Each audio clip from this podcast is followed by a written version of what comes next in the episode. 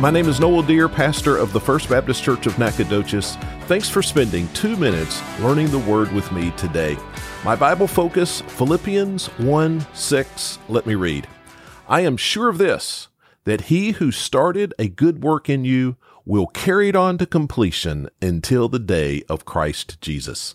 This verse is about our full and completed salvation, that we would be rescued uh, not only from the penalty of sin, which is death, and not only from the power of sin, which is temptation, but that ultimately we would be rescued even from the presence of sin. That all persistent sin, all sin period in our lives would be removed when we see Christ face to face. Now, this verse answers three important questions. First, who started this good work in us? Secondly, what does he promise to do? And finally, how long will it take? Well, who started this good work? The Lord started this work. And we should be thankful and express our thanksgiving to him for that. Romans chapter 5 verse 8 says that God proves his love for us in this, that while we were still sinners, Christ died for us. Had it been up to us to start the work, it would never have begun. Romans 3:11 says that there is no one who truly seeks after God. Now, question number 2, what does he promise to do?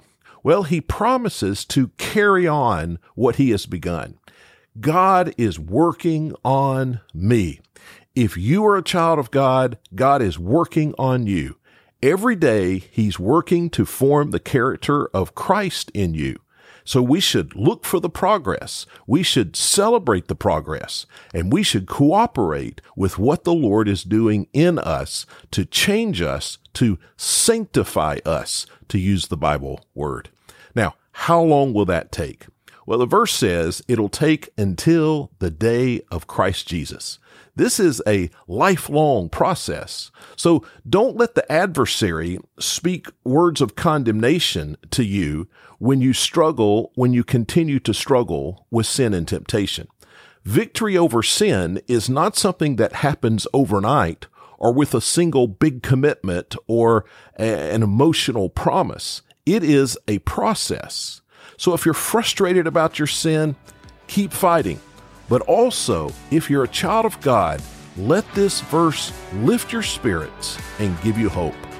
May we grow in our faith as we learn God's Word.